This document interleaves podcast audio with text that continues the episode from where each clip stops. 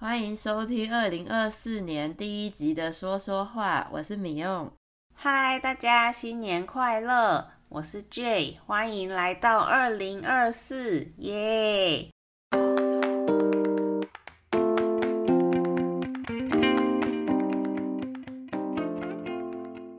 上礼拜我们刚刚过完圣诞节，虽然在台湾不一定人人都会刻意的过圣诞节，但是我还是听到了一个台湾和圣诞节有趣的故事诶。那刻意的做什么事情，意思就是故意或用很多心力、用心的去做这个事情。比如我可以说，小朋友的圣诞礼物其实都是爸爸妈妈刻意去买来的，用心安排的，让小朋友觉得这是圣诞老公公给的惊喜。台湾圣诞节基本上感觉商业感很重，诶，感觉是商人为了抢到这个商机才刻意安排的。不过是什么故事啊？商机也就是商业机会的意思。一个可以让商人赚到钱的机会。就你记得我们小时候，其实十二月二十五都会放假吗？好像有吼，但应该是很久以前了吧？我都快忘了有这回事了。是行宪纪念日吧？对对，就是行宪纪念日。行宪纪念日就是实施宪法的一个纪念日。宪法。就是一个国家的根本、基本的法律，法律的基础。一个国家治理方向就是跟着宪法的。其实以前也都不是很理解，为什么台湾会有一个关于法律的纪念日，然后也以为这个有点奇怪的假日，只是刚好跟圣诞节同一天而已。但后来台湾政府要实施周休二日，让人民可以一个礼拜只工作、上课五天，周末可以好好休息，所以就把行宪纪念日这个国定假日取消了。因为后来没放假，我好像也就没特别关心这个节日跟圣诞节的关系了。那国定假日就是国家规定制定的假日。那天全国一定会放假，像是一年的第一天，每年的一月一日，元旦就是一个国定假日。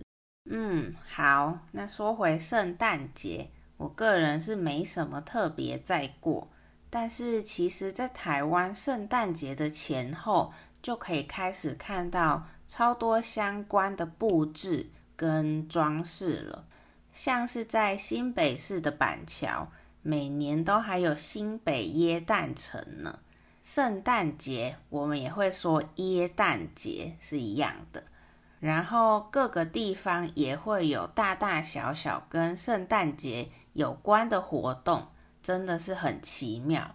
虽然像民用刚刚说的，就是一个商人赚钱的机会吧，一个商机。对啊，但是圣诞节跟行宪纪念日到底有什么关系呀？有一个说法是说，以前这个蒋中正跟蒋宋美龄他们是虔诚的基督徒，张开雪跟他的老婆是基督徒，所以故意的把行宪纪念日放在十二月二十五号。想要借此把圣诞节带到台湾的假日，在一九四七年的时候，蒋中正还发表了一个圣诞演说，然后从那之后就有行宪纪念日这个放假的日子了，是不是？其实有点奇怪啊！啊，这样不就是有点半强迫全国的人民接受他们的信仰吗？而且这样说起来，台湾法律的基础是由基督教教义出来的耶，怎么听怎么怪，不是要尊重民主自由吗？那如果从宪法开始就信仰不平等，要怎么样啦？对呀、但他就是独裁者没，独裁就是在说不接受不一样的意见，没有民主自由的意思。他要规定什么，人们不可以有意见。有意见的可能就会被消失之类的，这就是独裁者。不过我也是上个星期才第一次听到这个故事的，还主打什么民主？他这样其实跟我们隔壁的那个国家差不多啊。算了，这样不放假也好，而且我们现在有周休二日也不错。记得以前小时候，连礼拜六都还要去上学耶。对，小时候礼拜六要去学校半天。不过本来一直以为我们台湾的休假日算是还不错的，但刚刚看了一个网站，上面有我们跟邻近国家二零二三跟二零二四的休假日，看了以后发现台湾的假日其实不多诶。有时候真的不要乱比较的好，没有比较就没有伤害。大家如果有兴趣的话，我们会把网站放到文字稿里。台湾的国定假日一定要刚好在周四或周二，这样我们才可以补休一天，放一个比较长的连假。比如说有个国定假日在周二，那政府就会让人民一次从礼拜六一路放到礼拜二。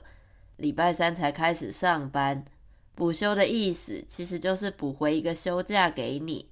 因为如果要补休的话，就是代表在那个国定假日前后一两周的其中一个周六，必须去公司、学校补班补课。